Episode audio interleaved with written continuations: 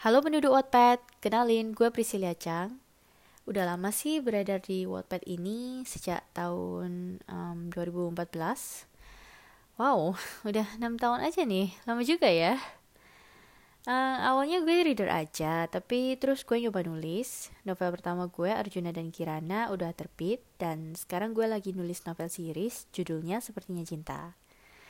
Yang kenal gue karena Mas Aksa, Hai, gue tau kalian pasti pengen deh dengerin suaranya Naya dalam hati.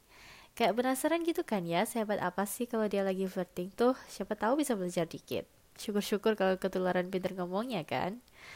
Ah, emang Naya itu paling bisa bikin orang jatuh hati deh ya. Tanya aja Andre, pasti dia setuju.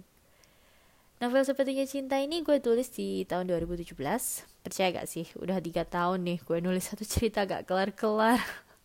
sekarang aja baru tahu season 2 dan bakalan ada season 3 nya dong. Gue kan gak rela gitu ya bisa sama Mas Aksa cepet-cepet.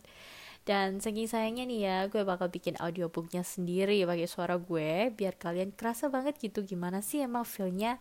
Apalagi kalau mereka lagi main. Ya main. Eh ntar kalau ada suaranya Mas Aksa jangan kaget lah ya. Dia emang seksi abis sih. See you in the first episode. Siapin headset apalagi kalau lo dengerinnya malam-malam Bye.